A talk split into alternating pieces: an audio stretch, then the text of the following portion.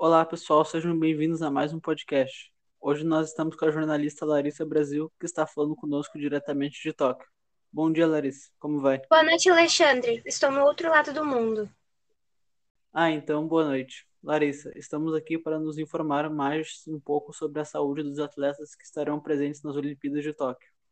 Já tivemos uma entrevista com o infectologista, mas queremos saber um pouco mais sobre a vacinação das Olimpíadas.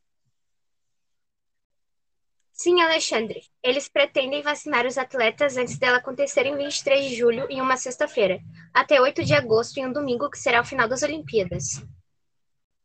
Como será distribuída a vacina?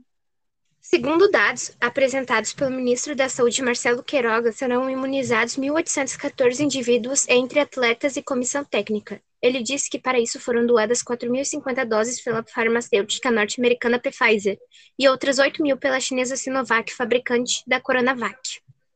Que coisa boa, então não serão só os atletas imunizados.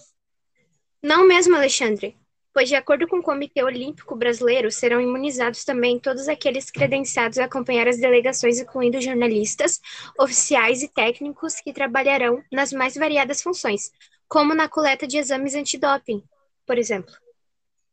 Ah, entendi. Então eles vão comprar as vacinas?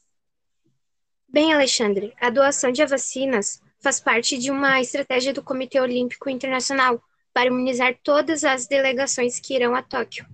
É uma tendência mundial. Hoje, 16 países já iniciaram a vacinação de seus atletas, disse o Comitê Olímpico Internacional.